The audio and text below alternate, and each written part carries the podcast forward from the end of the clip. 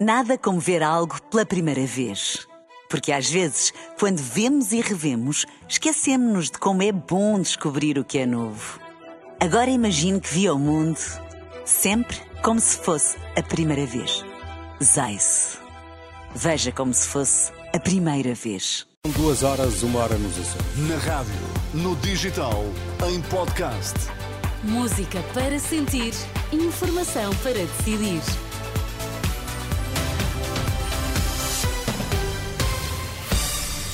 Notícias na Renascença, destaques esta hora. Pelas contas do Ministro das Finanças, acabar com as portagens nas antigas Scut custará cerca de 100 milhões de euros. A PSP vai estar aos atenta a um protesto da extrema-direita contra a islamização da Europa e um arraial contra o racismo que vão ocorrer em Lisboa. Acabar com as portagens nas antigas Scut custa cerca de 100 milhões de euros. São contas avançadas à Renascença pelo Ministro das Finanças, que está a ajudar a preparar o programa económico do PS. Pedro Nuno Santos, secretário-geral socialista, já anunciou a medida, mas Fernando Medina avisa que quem governa tem de fazer escolhas.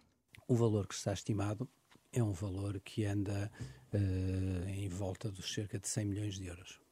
Consoante exatamente o âmbito do fim das portagens.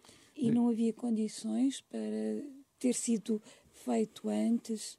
Se me pergunta, é possível resolver em simultâneo todas as solicitações?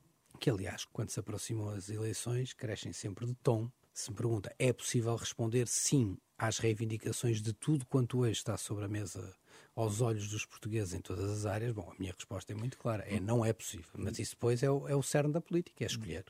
Isto é apenas um excerto da entrevista deste sábado de Fernando Medina, Ministro das Finanças, ao programa Dúvidas Públicas, eh, para ouvir a partir do meio-dia em antena.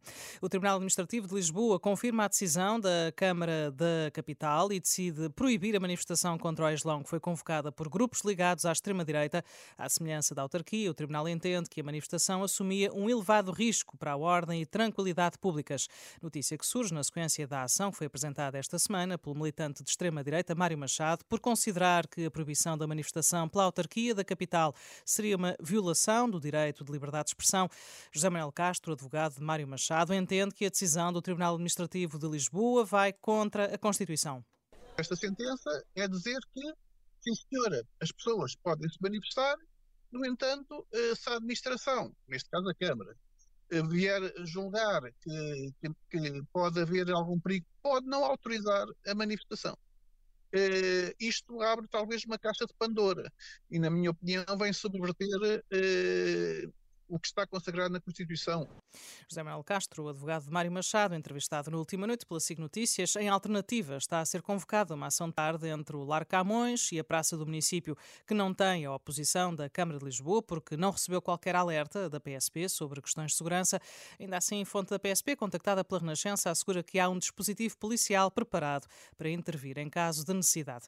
Entretanto, e na sequência da intenção de realizar esta manifestação contra a islamização da Europa, para este mesmo dia, às quatro da tarde, um grupo de associações de imigrantes e movimentos antirracistas anuncia um arraial popular para o Largo do Intendente, perto da moraria, com o objetivo de promover a multiculturalidade e a diversidade em Portugal.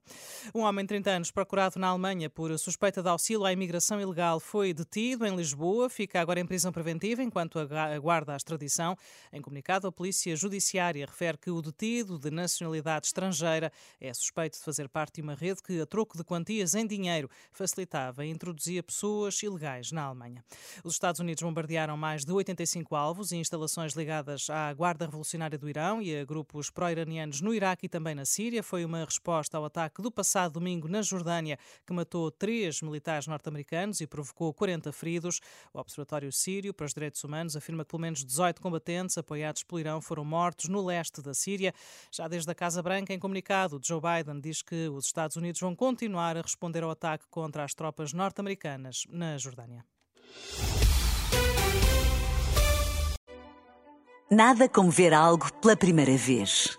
Porque às vezes, quando vemos e revemos, esquecemos-nos de como é bom descobrir o que é novo. Agora imagine que viu o mundo sempre como se fosse a primeira vez. Zais. Veja como se fosse a primeira vez.